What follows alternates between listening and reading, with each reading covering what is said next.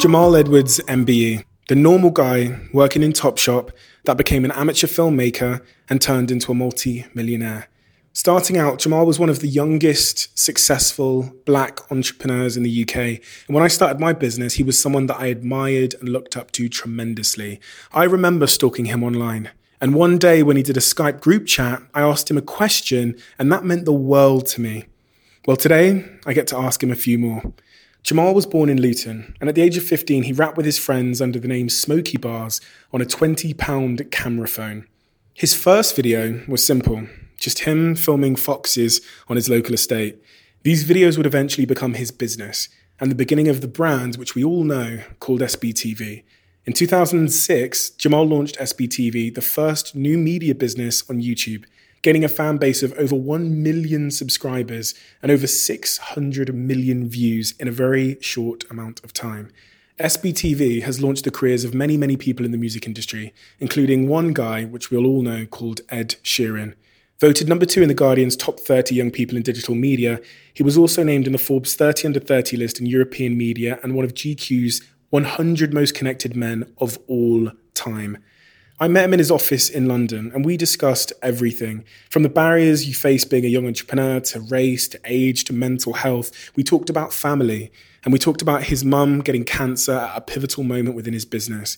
We talk about everything. And I'm so unbelievably excited to share this conversation with you today because Jamal, for a long time, has been one of my great, great personal idols, someone I can relate to more than any young entrepreneur out there. So without further ado, I'm Steven Bartlett and this is the Diary of a CEO. I hope nobody's listening, but if you are, then please keep this to yourself.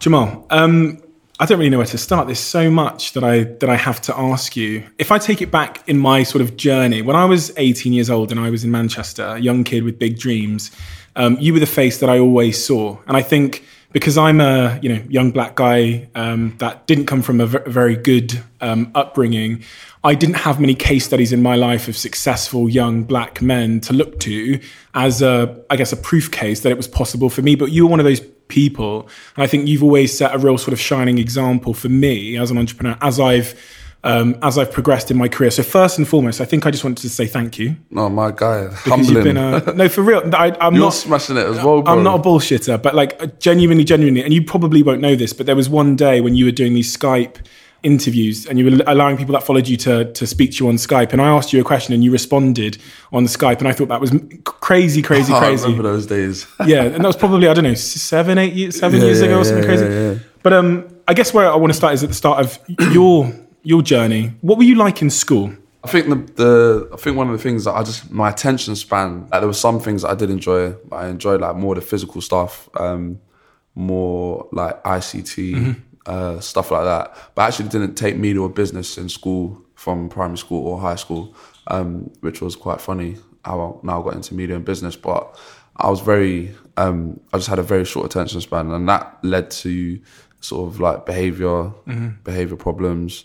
I remember like in year nine like I got put to like a, a psychiatrist because they was like, why, what, what, what's like the, what, what's going on? I think I still got the report at home. I don't know why they did that. I only went for like a couple sessions 'cause they wanted to see, just ask me questions and find out a bit more about my life. But um, yeah, it was just I have a very short attention span. And what did the psychiatrist find out? What was their conclusion? I don't know, like it's just uh, I needed to be stimulated more.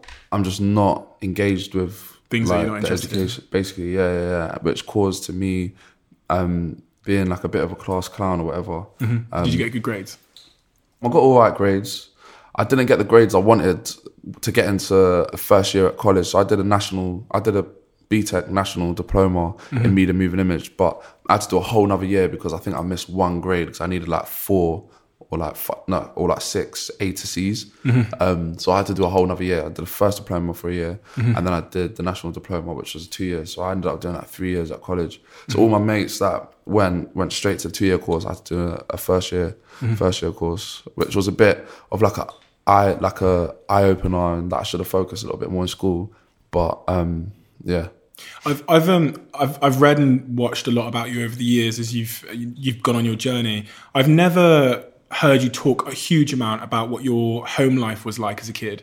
I know you grew up in London, and um, I know you're incredibly close to your mum. Is there any context of your home life that has shaped who you are today, or shaped the stuff you've described in school and the poor behaviour? Is there anything there that's sort of pertinent or interesting or connected, or even anything from your sort of home life or you know your preschool years that were uh, inspired you to be a little bit more sort of independent and I guess carefree.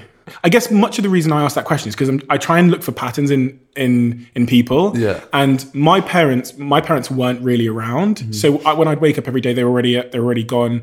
And then when um, I came home from school and fell asleep, they weren't there. They weren't back from work yet. My mum Yeah. would just sleep at her job. Yeah. Um, so I had this sort of sense of if I was going to have anything in life, it was going to come from something that I did.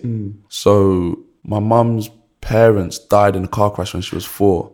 So like that, like my mum and my uncle had to stay with my aunties and it was very strict, like so strict.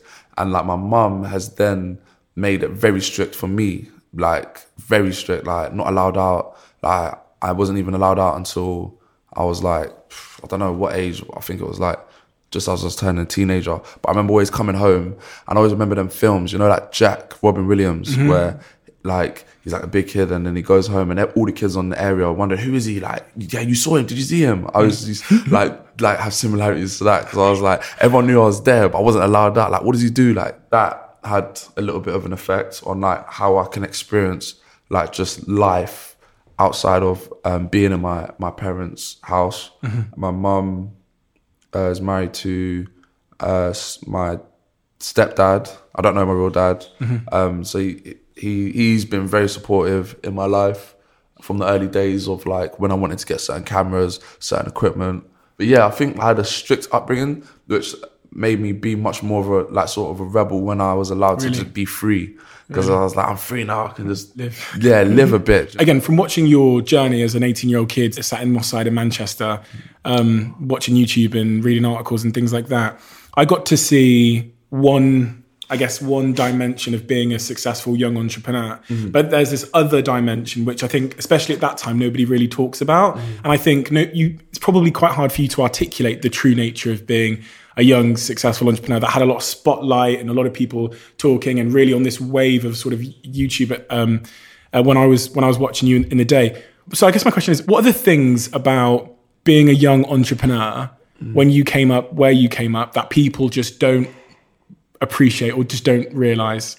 I don't know. I think it's just living your life in a public, like, mm-hmm. like, and I'm all for making mistakes, like, and for people to learn from them, and and myself learn from them. But I think it was a lot of pressure of making sure you're like, like the way you dress, like all that sort of stuff. And it was only to a certain point where people didn't know who I was. It was only my local, the local people that knew who I was. The Google Chrome advert then took me to another like level in terms of like publicity, mm-hmm. which I was I think like about nineteen. Really? And I was just like, whoa, it's just mad. Like people coming up to me, taking pictures, people staring at me. I was like, what are staring at me for? I just get mad anxious. I was like, shit, what? and I was like, and then like some people, like it got to the point of like where people take pictures and that, and I'd be like, why, why are you taking a picture? And I didn't understand. And then I'd be like, what's my name? like, 'cause I just think, what, like, do you think I'm mistaken or do you, like, is it someone else? but most of the time, like, all the time, people say, oh, Jamal, come on, man, like, SBTV, da da da. And then I'm like, yeah, cool. But, but then also, like, my mum being on X Factor as well, mm-hmm. like, I used to see it with her. So she didn't win, but she got, like, fourth place in, like, I think it was, like, second or third series, which is the year that Shayne Ward won it. But I remember going, like, shopping and people coming up to her and asking pictures and all that sort of stuff. So I used to see that and I never used to think that would be for me. Never. I was always Brenda from X Factor's son. And then it like switched. It was like Jamal from SBTV's mum. And I was just like, it's mad. How, how did you? How did that feel? People coming up and asking you for photos and stuff, and I just didn't understand it at first. And then I sort of got a bit used to it. But at first I was just a bit like, whoa. And wait, wait, wait, where are you at with it now? Oh yeah, I'm cool. Like I'm cool. I always get like people they'll just literally stare in my face. I'll be like, "You right?" And then I was like, ah, you right? You know what I'm saying? So I, I know how to deal with it now. But at first, when I was a little bit younger, I just didn't know how to deal with it because I didn't understand. So that's the like publicity, fame side of um, being in the spotlight. Yeah. What about the business side in terms of, you were you were at the center of this like super fast growing media platform, and you were like really an early mover in that space. Mm-hmm. I imagine you get brands swarming on you, and there's team members, and there's this sort of expectation that you have to be like the CEO and the founder and know what you know all of the right moves to make. What's that like at a young age? You got to pay people as well. Yeah, I think I was like the youngest boss, if you could say that. Mm-hmm. Everyone that I employed was older than me. Great. And it was very daunting for me to be telling people, oh yeah, do it like this, do it like this.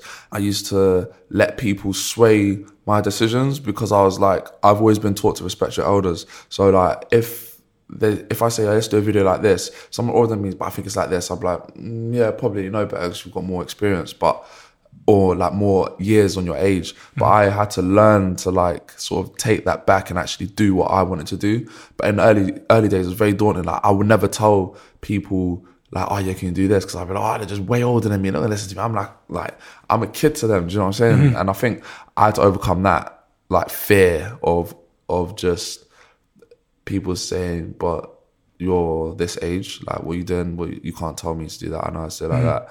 And it's not saying that like that people that work for me was like that, but that was just in that programmed in my head. Like I used to tell myself that over and over again. That was definitely like a something I had to overcome. Because there's like a lot of kids out there that that will be thinking they might be 19 years old, 20 years old, whatever. Um, they'll be thinking, I think I'm too young to start anything or do mm. anything. Mm. What would you say from your experience um, to those kids? And now, especially, you can start business at whatever age. I did pocket money pitch Mm. And kids like 11 years old was pitching me a forecast. I was like, what? This is crazy. So I feel like the age now has been lowered. I think like when we were in school, entrepreneurship and business wasn't really mm-hmm. like co-signed as much as it is now. Mm-hmm. And they're seeing people like myself, people like you, other mm-hmm. people like breaking down the barriers and like, you know what? Actually, enterprise can be done like at whatever age it is. Mm-hmm. and it doesn't matter what background you're from because like people are actually making it happen. And so you got you've got you know that Google advert was massive at the time. Actually, mm. I feel like I remember where I was when I saw it. I was yeah, it was like the first ad break of X Factor that year. Crazy. I know. I was like sweating, like really? literally sweating. I was, oh my god, crazy. Like they got, I got the list of like where it was going. Like it was on Sky Sports. And, really, they gave yeah, you a list. Yeah, they gave me a list of every like it was huge, and um yeah, like it was like Lady Gaga and Justin Bieber was like my counterparts. Yeah. I was like, I was the one in the UK, and I think the reason why it did well is because like a lot of people related to the story, mm. but um, it was a surreal moment. It was a surreal moment. Like it was a surreal moment. And there's that on one end, which is like the the like the celebration and those like key moments, which I think all business people I- encounter. Mm-hmm. What are the the the hard parts that people don't talk about? Mm-hmm. The stuff where you know people will follow you on Instagram, they'll see, oh, he's got an MBE, he's yeah. like, he's done this Google Google advert, he's got all of these amazing honors. You, you, you, I saw you on a Primark poster the other day. Oh yeah, yeah. You know yeah, what I mean? Yeah, but what are the bits that um, people don't put on Instagram? I have my moments in it, so like I'll be like, some days I'm just like, oh, I can't be asked. Like, no, you can't be asked. It's just like I don't know what it is. You just feel like demotivated a bit. I don't know where where it comes from. Like and like I think one of the things you can see that is if I don't post, if I don't post social media, I go disappear for a bit. That's when I'm just like, oh, I just need me time, sort of thing. Because mm-hmm. it's like it is, it is a job in itself to keep up the the um positive messages. Mm-hmm. Like I do quite often post stuff like, like if it's not going well, I do try and do that as well as much as I post the positive stuff because I just mm-hmm. want people to know the realism is it's not all like up. Mm-hmm. Do you know what I'm saying? Like there are some times when I have like down times and where I'm just like I just want to be left alone. Mm-hmm. Um, and I think that's so important. And I always try and push those messages as much as I put like positive messages up as well. And I, I think it, it has a positive effect of showing the real of what's what goes on day to day instead of it. Yeah, because without you saying that, as a like an eighteen year old kid watching you, I just think um, Jamal's always on point. He's always hundred percent motivated, and this is. I'm not. I'm not doing and it's like. And the risk there is, if I have a bad day and I'm someone that admires you, mm. I think there's something wrong with me. Yeah. But in nah. fact, I think what you've described is people human. Need, yeah, like you just feel like, oh, do you know what I'm saying? Like, I don't know if I want to do this or do that. Um, and that that I try like that happens every now and then. It does. Question: Does that happen more now than it did at the start of your journey? yes, because I'm much more known, so I feel like I've got something to live up to, mm-hmm. like more than back in the day. It was just me and my mates, like, and I feel like when I was a little bit younger, you're a bit more nimble. Like I'm getting older now, so it's like the mistakes you make is like you've been doing this for how long now? You still make mistakes, but not as many mistakes as you make as when you're like younger. Um, so I feel like yeah, it is a bit more pressure now. Um, but I don't mind if it if something did bad happen, I I, I would say it. Like I would put it online, and I just got to learn from it. Innit? Yeah, I think you've. I think of all the entrepreneurs that I know and that I follow, you've um, you've definitely been a real advocate of the truth and showing the behind the scenes that I think other people wouldn't have the honestly the strength and the the self selflessness to show because there's not really an up, there's not a huge upside in showing vulnerability all the time. No, it's more something that you, I think you've done for other people, like the you know you did the documentary about mental health in the music industry and those kinds of things.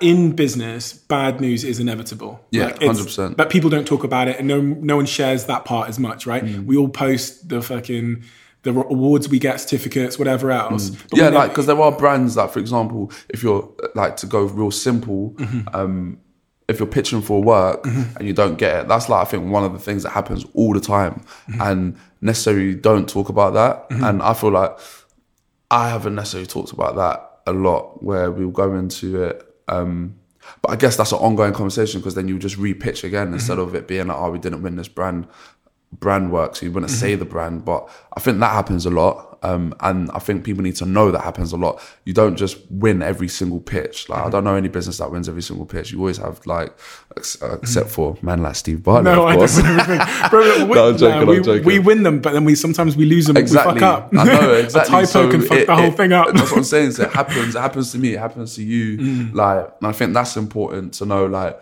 some people might not get their first business for years. Mm-hmm. Like, you you just got to keep on going. And I think that's one of the the things I always try and push is that self belief. Keep on going. Because there were times when I couldn't get certain artists. Even today, I might not be able to get certain artists or certain brand work that I want to try and do, and we don't win the pitch. But we just got to keep on going. And how do you deal with how? What's your sort of coping mechanism with dealing with bad news as a young entrepreneur? And how has it changed over time? I think um, now it's much more organized instead of it being like, Emotional. yeah, yeah, yeah. It's like, cool, it didn't happen. Let's keep moving forward. Like whether that's investment or brand work or an, working with an artist. And yeah, it's just about trying to keep that that positive mental attitude. I think back in the day, I was a lot more like, oh, this is all going, like this is gonna flop. Like mm-hmm. I'm done. Mm-hmm. Like, and I would disappear for like a few days. Like no one would be able to get through to me because I'd be so angry Really? that didn't get something. And I think that was just from dealing with business from young mm-hmm. and not knowing how to deal with it and knowing that you've actually got a team with you. Um, I had to learn how to do that and delegate because I always used to be very like it was all I wanted to do everything. I wanted to do everything, and and I had to get out of that mindset because it was killing my like mindset. It was mm-hmm. also my health was deteriorating. It was very to to to delegate was like one of the big things that I needed to learn. They they say that when something becomes a job, or it becomes like monotonous or like this the same every day, and also when you get paid to do it, mm-hmm. you lose the creative motivation to do it. Mm-hmm. that's why you've always got to have oomph moments. Like I class them as oomph moments, like Right. moments in my career where it just gives me a new oomph for like a period of time. So, like for example, the mo- most recent one was I did a, a a fashion week party at Soho House Greek Street. I saw. Like that was an oomph moment, and it was like we were saying in a group, like, "Oh yeah, let's do one for Halloween or let's do another one for Christmas or whatever." But it was like, "No, let that marinate. Let that just like you know what I'm saying. Let it season. You know when you put the seasoning in the food, just got to let it get the juices. You know what I'm saying? Like we're and we need to like when we're um as well as we're our losses and our wins, we need to let it sink in because like if you lose, like yes, it's back, dust yourself back up and get back up again. But you just need to realize what, how did you lose, and how can you like not make that same mistake again. Mm-hmm. And the same thing for your wins. Like let it get out there, and then you move on to the next thing. And I think like over the years, I've always tried to have these oomph moments. Like I did a talk about creating and curation. I was a creator, creator at first, and then I ended up being a curator. And I think one of the like oomph moments was like when I did the social media hub, the first ever social media hub at Buckingham Palace, where I took like, a selfie with Prince Harry and Prince William, Mm-hmm. and I think it was from like one of that that moment. I was like, oomph, like that lasted for like months, and it's like when we're working, you've always got to think of these moments. Like, and I always try to say, if I have four moments in a year, cool, that's good. A moment each quarter, and then I can have like little moments in between that. But it's just reminding people I'm still here, like because I'm like ten plus years in the game now. It's like you always just got to have them sort of moments. 10 plus years in the game. You know, you started SB a long, long time ago. I must have been yeah, about 16, 17 when you when you started uh, uh, when you you got into the game. Um, how has your sort of love for what you do changed over time? You talked a little bit there about oomph moments, but I'm like the, the reason I asked this question, I think, because I'm like maybe five five years into my business technically. I'll call it six or seven before we really got going, but but five years into my business, um, and I still um, ask myself this question a lot about how how much I love it every day and how passionate I am to come to work. And um, if there is ever a day where I come in and I don't have the the drive, I start asking myself all these questions as to where it's gone. Um, so, like ten years into SB, how how are you feeling about the brand today? Um, I feel like I could be doing a lot more, if I'm honest. Cards on the table. Um, but my, again, like just from when I was a kid, my mind is like that. I'm involved in so much different stuff. It's like I need to focus on it a little bit more. Um, like the music scene right now, pff, killing it. And even not just the, just the scene in general. Like I was with Maya Jama the other day, and like she's smashing the game. I was with like the Showboys, they're smashing the game. I was with like different camps and units all over up and down the UK. It just feels like a real moment. Um, so I feel like I could be doing about with SB. I could be doing a lot more, and like 2020 vision, I'm gonna be doing a lot more. I have so many plans with like big institutions that I'm working on at the moment behind the scenes. One with British Library, so like, I'm like talking to like big brands, and these are oomph moments that will I could do just that, and that will last a few months, and I'll do that again, last a few months or a couple months, whatever, um, and I'll just carry on from doing like that. I feel like I'll be doing a lot more. Like when I go out in the streets, people are like, "Why are you doing this no more? Where's the?" Like I want to bring back F64s, like do more F64s, but people got to realize I was making content for so long, and um, like the community stuff just took over my life a little bit, and I really got stuck in with setting up the youth centres and working on that behind the scenes. Um, so yeah, I think yeah, but yeah, in terms of SB, I could be doing a lot more. on that sentence there, I could be doing a lot more. One of the one of the things that I think makes a lot of people that message me put a lot of pressure on themselves is that sentence. Is. Is that it? Constant feeling? I have the same feeling, right? I always think, "Fuck, you should be doing more. You should be further. You should be doing better." Yeah. Um, and even you know, even like a eighteen year old kid that's just starting out, they're they're looking up at you. They're looking up at like other people, and they're thinking, "Oh, I, like I should be doing a lot more." And I think we're all in a world where we're all think, sat here thinking, Mm-hmm. "I should be doing a lot more." How do you deal with that pressure? And does it feel like pressure? Does it make you feel like anxious? Hundred percent. Like I think it reaffirms it when I see people and they tell me, "Why aren't you doing this?" And I'm like, "Why aren't I doing this?" Do you know what I'm saying? Mm-hmm. And it's like you could tell yourself again and again, "Why aren't you doing something?" But when someone else tells it to you, then it's like that's the consumer. Their their what their voice matters because you have it already in your brain, but someone just unlocks it. Like I always say, people have people have what it is what what it is they want to do in, inside them. Like I unlocked it when I was 15. Like like someone's nan could un- unlock it when I was 80. She started up a knit- knitting business. And it's like, but everyone has that passion inside them. It's just something that triggers it or something that you find where, oh, I can do that. And, and then you go and run with it. So I feel like, yeah, it's like there inside you and someone just unlocks it. And then that's what it's like, you know what, I could be doing more. Do you um, procrastinate? Oh, I am the biggest procrastinator. I am so bad. I don't know if people know that, but I am the biggest procrastinator in all time. I actually think I'd be top three, top ten, top top three. It's so bad. I don't know how. It's like one of the biggest things. Like I don't really talk about it, but I, it's bad. There'll be certain things like certain videos that's still not out from years ago. Like it's like I'm a gerbil, like a hamster. I just keep everything stored, like, and it's really bad. Like it's a clutter, like in my brain. But like there's projects I've been like on the table for ages, like big projects, and it's just because like I'm just like, uh, yeah, oh, and I, oh, like, do you know-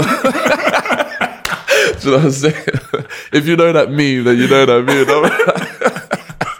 in your mind, what is procrastination? For me, procrastination is getting to the point where you've thought about something so much that you've almost talked yourself out of immediate action. Yeah, And like in a, in, a, in a way, so you think you might think to yourself, "I've got that essay to do in school. Um, I really fucking don't want to do it." And there's that question which I don't know how to answer. And oh god, I have got some time. And da, da, da. and you talk yourself so much out, you find yourself fucking like you know like kicking the ball at a fucking wall instead. yeah, and you go and find other things to do, which doesn't have anything to do with Yeah, that. I- when the, the task at hand, the thing that you're avoiding, there tends to be a psychological, often Barrier. bullshit barrier as to why you're not confronting it. Yeah, so it yeah, might be, oh, you don't know the answer to question three. It might be that um, you you fucking hate it. Like Yeah. it could be some. It might be that you're like scared of failing. A lot of people procrastinate from doing things because they think they'll fu- they'll they'll fail. Yeah, so that's like me and talking. I can't do keynotes. I think this is something that will surprise something I surprise a lot of can't do keynotes. It's just like my fear. Like I just think of like getting clammy hands thinking about it now.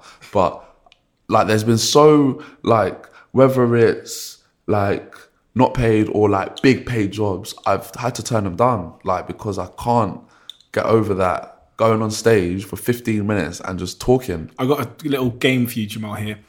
So I'm an 18 year old kid, and I come to you, Jamal, and I say, Jamal, I respect you and admire you so much. Yeah. Um, I've got a problem though. Yeah. I can't do keynotes. Oh, allow me, bro. I say go look at Steve Bartlett. He's the don at it. Do you know what I'm saying? No, what would you say to me though? Genuine question. What are you Go telling look at Steve Bartlett's videos. Are you mad? No, no, but it's, Hey. surely it's the same principles as like as everything else you've done in overcome in your life. It's the same set of like I like. don't know, but it's, I'm like so comfortable with not doing it. Like, and I mm-hmm. feel like I've built that barrier in my head. Like, my, my agents are like, Jamal, do media training. We get public speaking courses. They do all the top speakers in the game, Sir Ken Robinson, like, all. And I was like, I just can't. I just can't. Maybe one day I'll get over it, but at this moment in time, I've managed, and I always, and this is what I'm saying, I've managed to I feel like, what if I managed to get to where I am today Mm-hmm. without doing it? Like, but and then I think, imagine if I did do it. Like, I could be just doing. Do you know what I'm saying? Mm-hmm. It's just nuts. Like how I've not that barrier in my brain won't allow me to do it. And I've done a, I've done a TEDx talk which I said the future prime minister will come from YouTube, and it went all right. But like, there could have been I think like after that, I closed myself off again. Like I should have taken that, learned on how I can improve. Because basically, it was like, um, it was like I just wanted to finish it, and anything I want to finish, I rushed. Like I did uh, uh, the, an Hermes catwalk, like my first ever catwalk. I couldn't believe I did it. Yeah, dope. and like literally, I walked on and I walked so fast to get off the catwalk. So I was just like, you know what I'm saying? And it's like the same thing with talking. I was talking so fast, I wasn't letting the words marinate. I think people are gonna know this word, marinate. Marinate is that can be applied to all aspects of life. Trust me. Um, but yeah, What are you scared of? Talking. Keynotes. I think failure and I think like having people not care about you anymore. At the end of the day, the audience is the most important thing. The reason why we're doing this is like we've got an audience, we've got like followers, we've got people that look up to us, we've got people that and I feel like once someone a lot of people don't care about is what you're doing, you've got to look at something else. So it's like if people are not checking through anymore, then you don't really have a business because the consumer is like quite important to our businesses anyway. Mm-hmm. And just not being able to do the stuff that I procrastinate about a lot of time as well. So like there's loads of projects and I think crazy stuff. I think like every day is our last day, I feel. And like sometimes I go to sleep and I'm like crazy stuff. Like what happens if I'm not alive to see that? Like I don't know what's what why I think like that, but it's like there's like that and there's other stuff like I've got a project with the VNAs or like an artist that I'm gonna work with in like a month's time, two months time. But I think what happens if I'm not gonna be alive for that? I don't know. Where does that come from? I don't know. I honestly don't know. I just think mad stuff like that. I'll go to sleep and I'll be like, damn. Like if I just like but I think I've had a lot of death in my life as well, Mm-hmm. which is like sort of like I've known people that have like died in their sleep, like S- SADS, I think it's called, Mm. where it's like you just your heart stops, and then like I've known a few couple people like that, or like people that are not around no more, Mm-hmm. and it's just like Your mum had a battle with with cancer. oh yeah She yeah went into yeah, remission, yeah, which yeah. you talked talked about a lot. What was that What was that like? Because my mum, I remember when I was younger, I think I was about 12 years old. My mum came home and she said to me, There's a lump in my breast. And for the next uh, maybe about two weeks until she had a, her second stage scan of it, it was like, you know, world shattering, I guess. And I, I must have been I, 12, 11, maybe even younger. Um, so when I read that you, you had been through a very similar thing and your mum had been diagnosed, my mum was, it turned out it was a cyst, which she had removed. Um, a lot of people don't understand what that what that must be like, especially when you're you've got this sort of big business that you've got to maintain and keep focus and keep up appearances over here. But then something like that so personal and close to home happens. What's that like?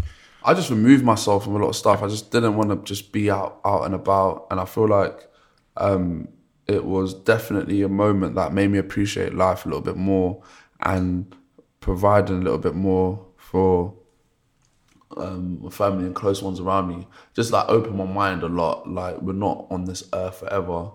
Like we're alive. The only thing certain is death. I don't want to say this as we're talking about death a lot, but it's like you've got to try and do as much as you can in the time that you're given. Like, and I feel like everyone's got the 20, same 24 hours on, on, on this planet. Like I saw that quote, like you got the same 20, 24 hours as Bill Gates, Richard Branson, whatever. Um, so it's like trying to appreciate that and trying to give it all as you can, but still maintain a healthy lifestyle. Because otherwise, it will like you'll spend like I hear people that spend 21 hours awake like working on it. You just got you got health is wealth as well because health is wealth as well because um, it's important. If you're creating a business or you want to do something and you ain't healthy, that's going to affect you. Like your health is the most important thing.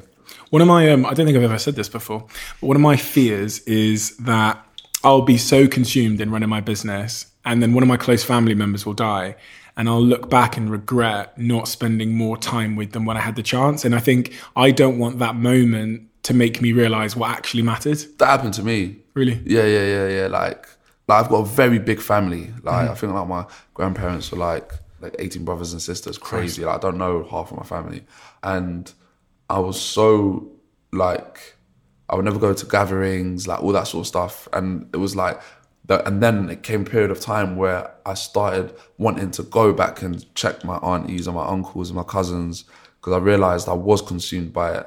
Did you get to that point? Consumed by. Like your business where Bro, it's now. Like, Yeah, yeah, I I know, don't yeah. call my like. I'll be keeping it facts because it's just what's the point of me lying?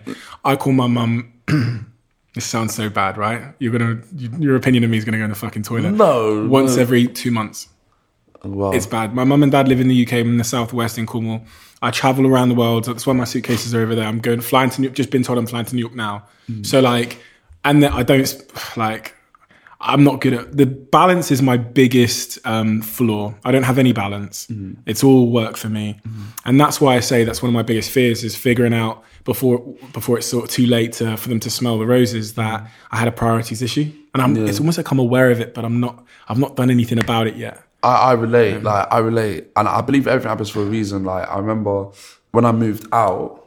Which is when your mum got diagnosed. No, so I moved when I moved out like twenty one or something Okay, like that. Yeah, right. And then I sort of moved back to like when she when that happened. Right. Um, but in that period of time, I didn't uh, the same thing. Like I like I was so into it. Like like um, my mum and dad would message me and it would take me like time to message them back, Mm-hmm. and they'll be like, "Oh, you're right." Like, do you know what I'm saying? Like, so I, I I resonate with that.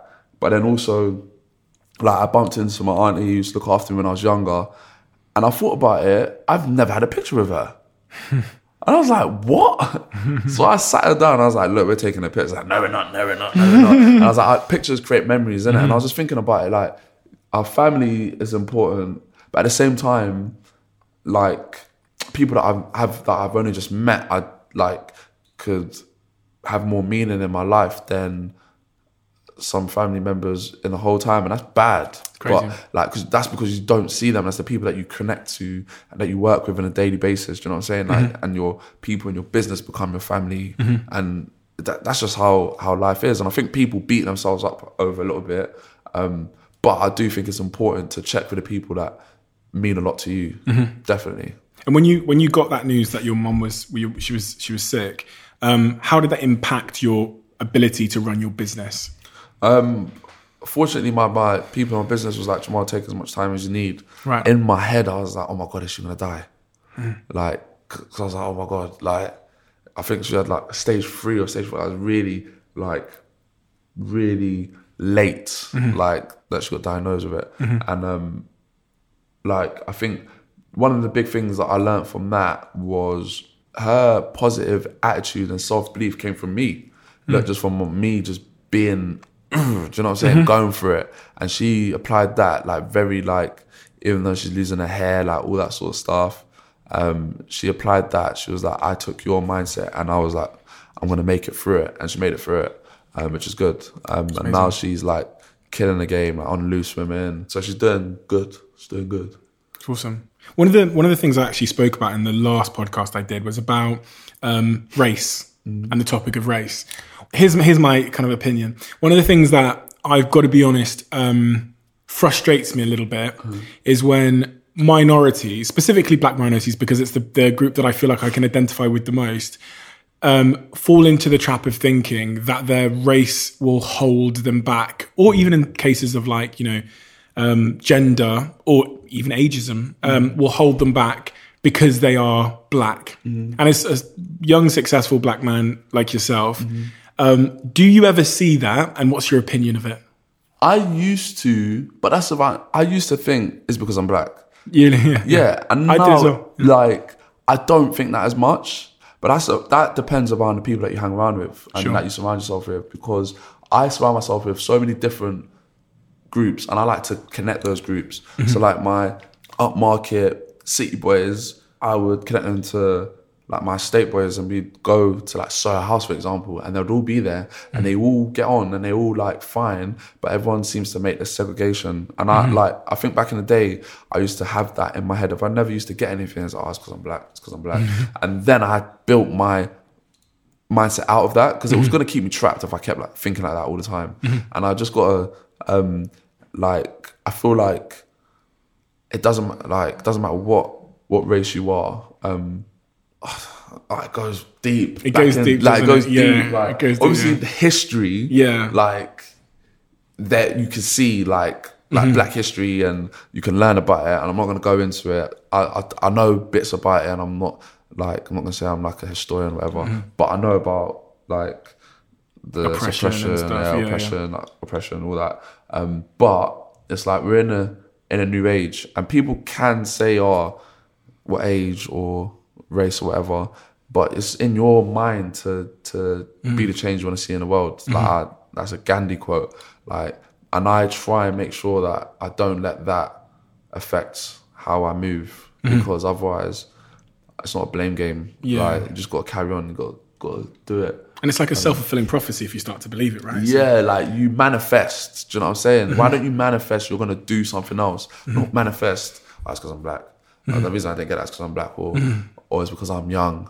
Like I remember I used to do that as well. Like it's because I'm young. But then I like ended up employing someone that had 20 years of experience, and then me and that person combined got the job. Do you know what I'm saying? Yeah, so yeah. and you just got to think you're in a situation how do you take it and change it that to the way that it can fit you Mm-hmm. and then build on it and that's what I think frustrates me about it is because I see I see the issue. I, I know discrimination is a re- very real thing, and I'm not Yeah, denying is. that it is. Yeah, 100%. I think we're all dis- we all have our own prejudices. yeah you know, if, stereotypes and all that hundred Yeah, yeah. So, but that's not something that I can really change at scale. Like I can't change the prejudice in people. Mm. but you can change your mindset Yeah. And I actually think that the prejudice or the belief that I'm being, um, I'm at a disadvantage because of something like my skin color that I can't change Mm. is more um, dangerous or more conducive with me not being successful than the little bit of prejudice that John at that brand might have towards people that look like me. Mm-hmm. yeah, So I think the mindset becomes a bigger issue. This is a controversial topic, of course, because you know it's the important nuance is that you know prejudice and discrimination are still very real things. Yeah, hundred percent. But it's it's you, Yeah. your how you deal with it. There's that saying of like people get thrown things at them all the time, Mm-hmm. but it's your reaction that is what makes it whatever it is. Exactly, Do you know what I'm saying? Look at the football football at the moment and and racism. Mm-hmm. For example, Raheem could turn around, run into the crowd and start sl- slapping whoever is being racist. But no, he deals with it properly, like a big man, diligently, and do you know what I'm saying? Mm-hmm. So it's about how you deal with it, definitely. You um you spoke uh, in your documentary about mental health in the music scene. You spoke a lot about your own battles with anxiety. It's um something that seems to be seems to be more prevalent now in our generation than ever before. Um, you know, people point their fingers at social media and all these kinds of things. You mentioned earlier that you had you felt you had a very cluttered mind, um, which I thought was an interesting use of words. What what has your sort of experience with mental health been, and um, are you closer to understanding what what is causing it and what helps to sort of I guess cure it? Yeah, like I find I find it affects everyone. Mm-hmm. Like you you have these moments, these times where you wake up and I don't know, your serotonin levels might be low or whatever.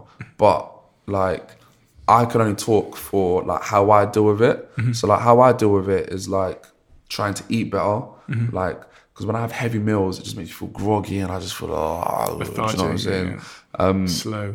gym mm-hmm. like is another thing um keeping like healthy and just switching off sometimes and spending some time with like friends and that is quite important like, a recent thing is like football for me like i was obviously a massive football fan when i was younger but when i started doing sb it was like i couldn't go to the pub and watch games or go to stamford bridge and watch the games so um, music took over my life, and it was like even again like Chelsea was playing Valencia yesterday, Yeah. and I was talking at Havas, and it was like I've got a season ticket, and it's Really? like I balance like it's happening again, like where I'm stuck in between. Like, do I go here and do I turn this down?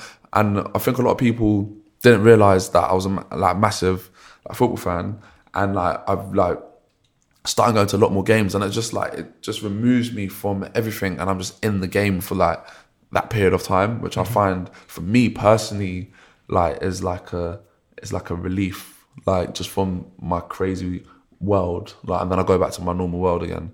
Like it's a bit weird but yeah. And you, you, I read somewhere that you, your sort of relationship with anxiety is quite unpredictable, in the sense that your it, anxiety comes over you randomly f- with a without apparent cause. yeah like I'll be in a place or I'll go into a place and I'll be like I don't I just I don't know I just like leave And did that start at a certain age or a certain time, or was it? Um, was it? I think so. Yeah, it's like I think it was a confidence thing as well. Like from young, I always wanted to make videos and just put them out there, and whatever op- topics I wanted to talk about, I was going to do a few videos, and that was it. I wasn't going to have like no real life interaction, um, and I think that like it it's just always been there. I don't know how to I don't know how to explain it really. Um, but I think a lot of it is confidence of like it used to be like money gives you confidence and then I realized your actual like life and your relationships gives you confidence with with people like and I think it was just the wrong messaging that I was looking at and I was giving into that allowed my brain to be sort of um sidetracked into what is what is life what is uh a fulfilled life. Um, and then that's what created me having like getting anxious in certain places. Like, oh, I don't like this vibe or whatever. But I remember I worked in Top Man for like four or five years, and that actually built my confidence a lot because I used to have to go up to people and ask people for store cards I did not know, mm-hmm. and I think that that was one of the most frightening things I had to do, and that helped me like build like more mm-hmm. uh, relationships with people, talking to people mm-hmm. because I was just a very closed kid. When I was, um, I just did this show with Channel Four in a in a school called Secret Teacher. So Oh, I went yeah, undercover, yeah, yeah, yeah, yeah, yeah. And um, it was one of the things that I I discovered from that process was that the people that I thought were the class class clowns. So I walked into this classroom, Mm. I see all these kids. Some of them are like throwing pencils, telling the teacher to f off, throwing bottles, just messing around. And I'm sat there in lesson one thinking these are just these kids are just assholes. Mm-hmm. Like they're just like horrible people, right? And then the more I got to know the kids, you un, un sort of ravel their stories and find out that the ones that are the biggest class clowns and behaving the worst were in fact bullied for four years when they were, you know, like six years old, and they were they, they are they are the ones that have the lowest confidence, and in fact. Their behavior was kind of a way to mask their kind of lack of confidence in themselves or the like the education or whatever. Do you think that's uh, is that something that relate you can relate to? Or? Yeah, definitely. I think like, like, and the thing with me, like, I picked the wrong battles, like from when I was young, Like I remember in year seven, like I was in I was in class and I think like someone must have like threw like a, a rubber in the back of my head, yeah, and I was like, what? Like I like just got so angry, um, and like I think with that certain group of people that that person was hanging around with, um, I had like a problem with them, like, and I think I don't know where it came from, whatever. I just thought like, yeah, he's like just picking on people, whatever. Um, and I remember I had an outburst like when I was like younger, in the early days when I was like year seven, and you're like n- like everyone's new. It's like you're you're making your name. It's like Sure. you're you're finding out who your group of friends are, and you're sort of like figuring out how you're gonna like go from year seven to year 11 Um, and I think yeah, it can have an effect. You talked sort of. a second about um, figuring out more as you've gotten older what like fulfillment is in life and what Yeah. like happiness really is. Yeah. Do you have that answer? Um, I don't have the answer. Do you know what it is for yourself? Do you know what the things are that? Um, for me, what makes me happy is being able money. to um, give back. I think when I when earlier like years ago, I think money was like a big happiness factor, but I've known people that have got serious money and are not happy. So I feel like me, happiness for me is like being able to give back and improve other people's lives. Like, and I was doing that for years with SB. I'd put artists on, and then they'd blow up, and then I'd be like, yes, I've like been helped, helped a career. Do you know what I'm saying? And then like after that, it became more about the community of doing the stuff, the youth stuff, and that like for me is fulfillment. and you, on the topic of giving back to people, you're opening youth centres back up in London. Yeah, yeah, yeah, yeah, yeah. I've got like four. Um, I was supposed to do one, and then I ended up opening four because I just got carried away. um, they they were centers that were closed. Um, two are like drop-in se- sessions where young people can come and uh, just somewhere outside of school and outside of your home, um, where you can come and just talk. Like if you've got problems, whatever, and we want to try and do a lot of mental health workshops. And then we've got another session which is like music and media, um, which like JB have kind of like thrown loads of stuff at us. Apple have given us loads of stuff where young people can come and learn to produce, film, um, anything that you want. And then we've got one which is sports, which is like for kids that want to do sport. And I think the main thing that I want to do with these centers is like we've engaged like over 150 kids over the past 13, 14 weeks. Um, but it's like if a young person comes to me and says, I ask them, what do you want to do? One was like, I want to be a lawyer. One wants to be a sprinter. One wants to um, be a librarian, whatever. I would then use my contacts to connect them to that right person. Mm-hmm. So then I'll go speak to like a law firm or I'll go speak to like Apple or I'll go speak to the British Library and then get that young person in there for work experience, whatever, and to try and help build their self belief and confidence. Because I think that's one of the big things that I didn't have from when I was young. I didn't really have the confidence and self belief because no one used to tell me you could do that, you could do that. I just sort of like looked at the TV and the newspapers and and internet and made up my own mind. But that's one of the big things that I want to try and do for the young people today. What impact did money have when you you left Top Man? Um, started making some money. I don't know. People like never know. People might be scheming on you. Touch wood. I've like never been like robbed or whatever. But like you could just never know. I've had people like say, "Oh, Jamal, be careful." Like people kidnap you and whatever. And I'm like, because I think like people have that perception of you're making loads of money yeah, like in the yeah, early yeah, days, and it wasn't that at all. But it was like, oh, you've got like millions of views. You must be making loads of money. Um, so I feel like money just brings money brings happiness and sadness. I think. Um, but in the, in the early days, I used to think money was money made the world go round. I don't. I don't think that anymore Why not? because money comes and goes. Like you're not gonna take like all the clothes that we're wearing and that. Mm-hmm. When you're in the grave, it's not gonna matter. Obviously, you're gonna have money left back for your family, your close ones, whatever. But it's like you have money and you lose money. I've had money, I've lost money. Mm-hmm. Like so, it's like If I gave you a hundred, a love hate if I give you a, a check for one billion right now, mm-hmm. would it make you happier? Um, Because he's smiling. I don't know. Um, yes and no. Do you know what I'm saying? It has its pros and its cons. Like, and I think it's what I would use the money for.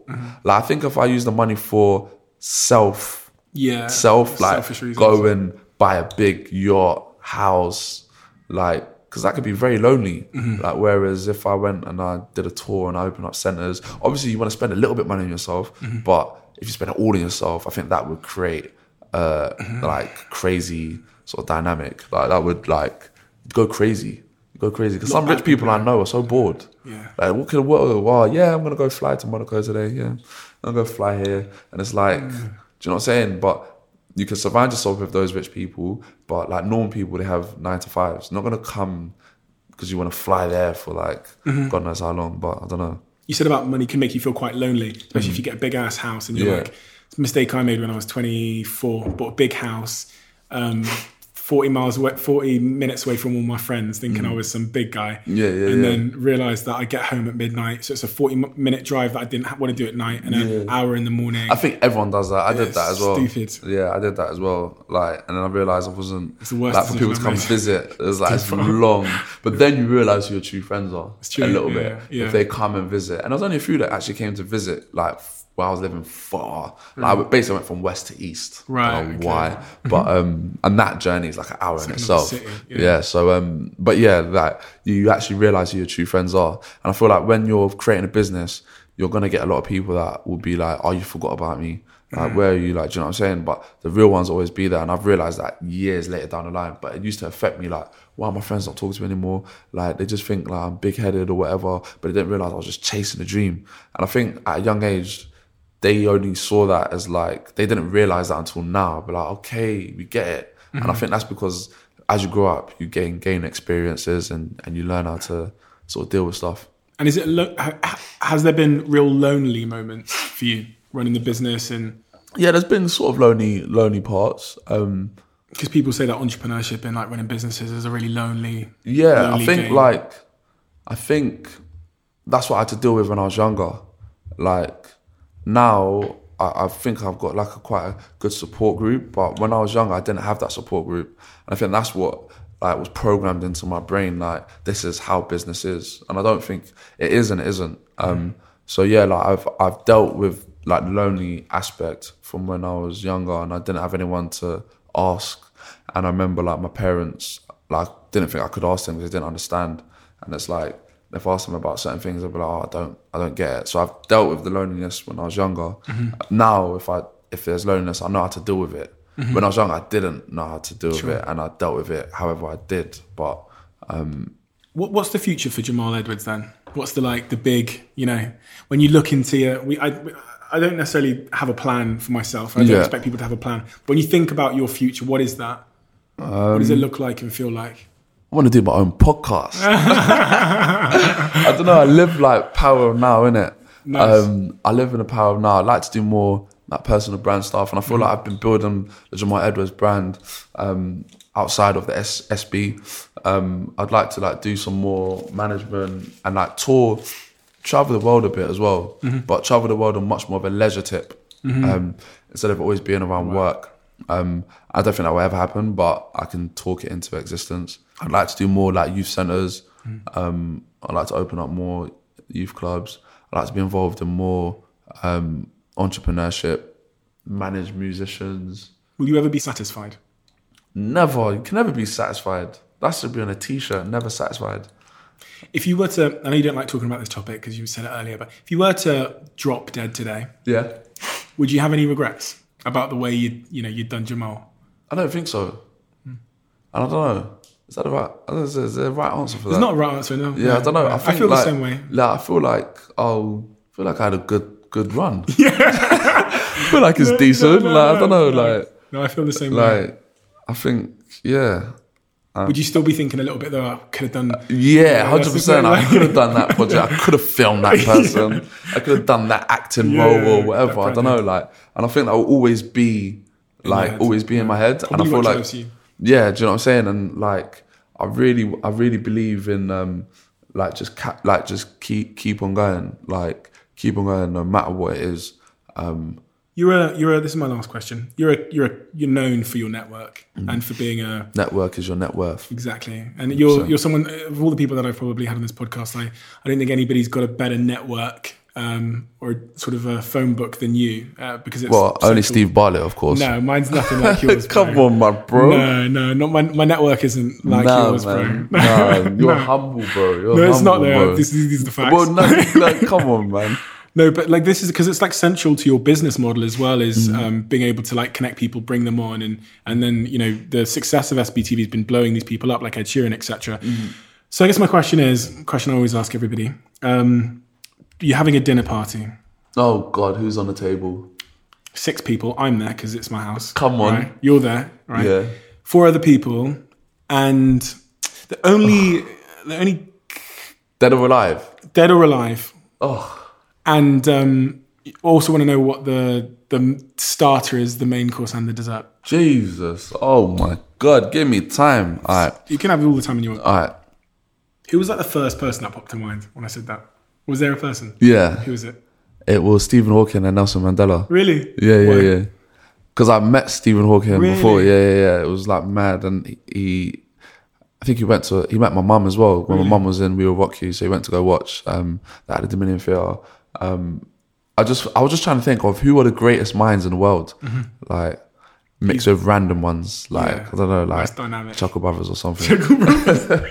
like gotta have Chuckle Brothers there, man. I Um, so yeah, I think like um, Does Stephen Hawkins get a seat? Yeah, definitely. Nelson Mandela. Got to have some Mandela. females in there. So like Mother Teresa or something. Nice. Um, One more. one more. That- That's it.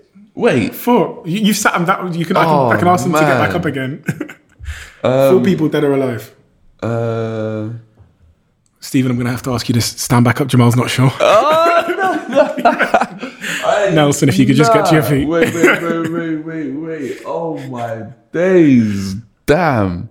I put them back on the waiting list. Oh nah. How could you do that to a man like Stephen? you know? um, oh mate. Like, like I'm, I'm like using that really old school, like just to like get some knowledge. You know what I'm saying? Mm-hmm. Like, um, I'd say like throw Oprah Winfrey in there as well. Mm-hmm. Yeah. If you had to invite one person that's featured on SBTV, who would it be? Not easy Do you know when like, did someone came to my head? Dave. Really? Yeah, yeah, yeah, yeah, yeah, yeah. Yeah, he's sick. Like, yeah, he's like, like I feel like because I'm watching Top Boy and he Ah, smashed that, right, he smashed yeah, that yeah, role yeah. as well. That's what person that came to my head straight away. Um, That's interesting. yeah, I'd He's say, killing the game. I'd say, I'd say, I'd say Dave. Fried dumplings, yeah, Okay. for starters. Mm, nice. Yeah. Um, then for the main, What's your your African heritage? um, Where are you from? I'm from St Vincent, St. Vincent. Caribbean. So yeah, St Vincent and the Grenadines. I was born in Botswana. Oh shit. Botswana to St. Vincent. I don't I'd like, I, i'd lo- like, I'm just going off on topic, but I'd like to find my real dad one day and know what side that side is. I don't know what my other side is, which is a bit, Have you ever tried to find him? yeah, and, uh, no, I don't know. I don't know. Done that ancestry thing, innit? Right. I don't know how true that is. Mm-hmm. That's a whole nother kettle of fist. That's a whole nother Conversation, thing. Yeah. yeah. Um, but yeah, um, main, the main. Um, do you know? what? I'm just gonna go standard, like rice, peas, and chicken. I think. Nice. No, this is so stereotypical. Oh, yeah, of course he's gonna choose that. Do you know what? Actually, I will have the jasmine tea smoked chicken. Oh, nice. Yeah, I like that. Oh, that's still chicken. Oh my god, I'm, thinking about chicken so much. um, do you know what? I'll, I'll go throw in some sea bass. Sea yeah, bass, sea okay. bass with rice and some just trying to be nice, bougie now. some nice. But it's got to have loads of garlic. I love garlic, garlic and ginger with some basmati rice. Yeah, with some nice sauce.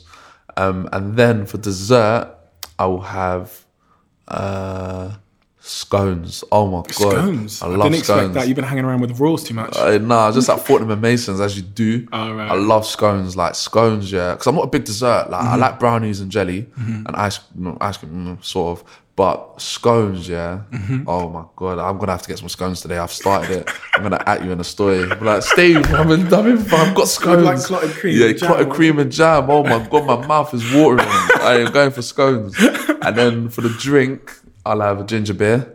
oh, Um, really? Old Jamaica ginger beer, that banging with um, some hot chocolate. And the the thing I'm not. a bit- I've never drunk coffee in my life. Mm-hmm. Like people always wonder, like always, oh, let have an espresso. I like cafe patron, but I've never had coffee because I feel like when if I give into coffee when I'm tired, that's just gonna be.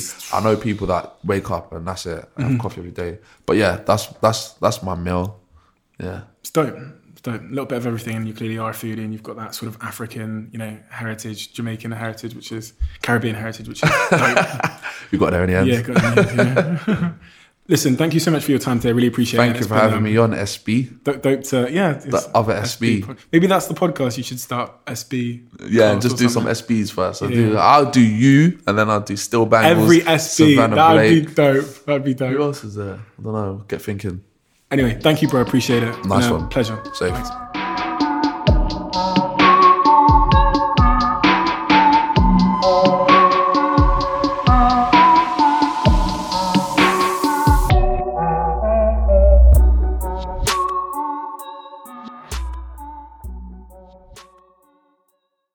You are always one decision away from taking your business to the next level.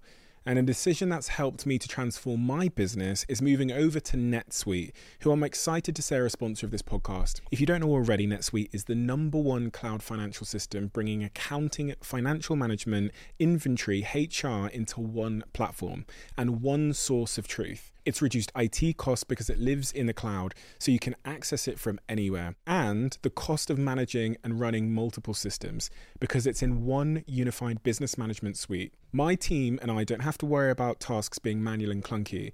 And it means that I can be more efficient and to focus on more important things like bringing you the best episodes and guests on this show. So I become one of the 37,000 companies that have already made the move over to NetSuite. NetSuite has extended its one of a kind flexible financing program for a few more weeks. So head to netsuite.com slash Bartlett for a free product tour. Back to the episode.